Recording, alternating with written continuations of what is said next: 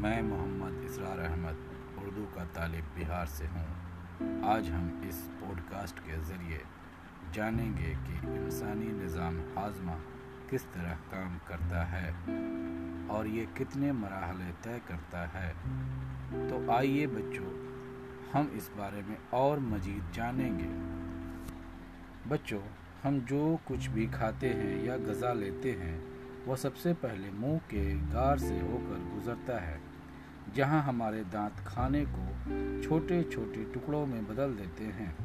پھر کھانا آگے غذائی نلی کے ذریعے آگے پہنچتا ہے۔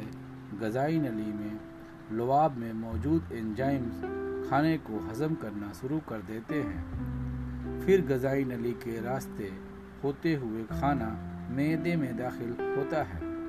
میدا یعنی پیٹ، جہاں پر ہائیڈروکلورک ایسڈ تیار ہوتا ہے جو کھانے کو پگھلا دیتا ہے۔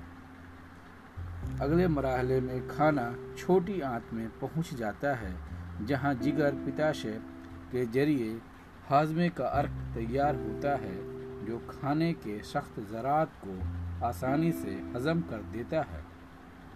چھوٹی آنت کھانا یا غذا کو نچوڑ کر اس میں سے غذائی اجزاء کو نکال لیتا ہے اور پھر چھوٹی آنت کے بعد غذا بڑی آنت میں چلی جاتی ہے، جہاں پانی اور وٹامن جذب ہوتے ہیں۔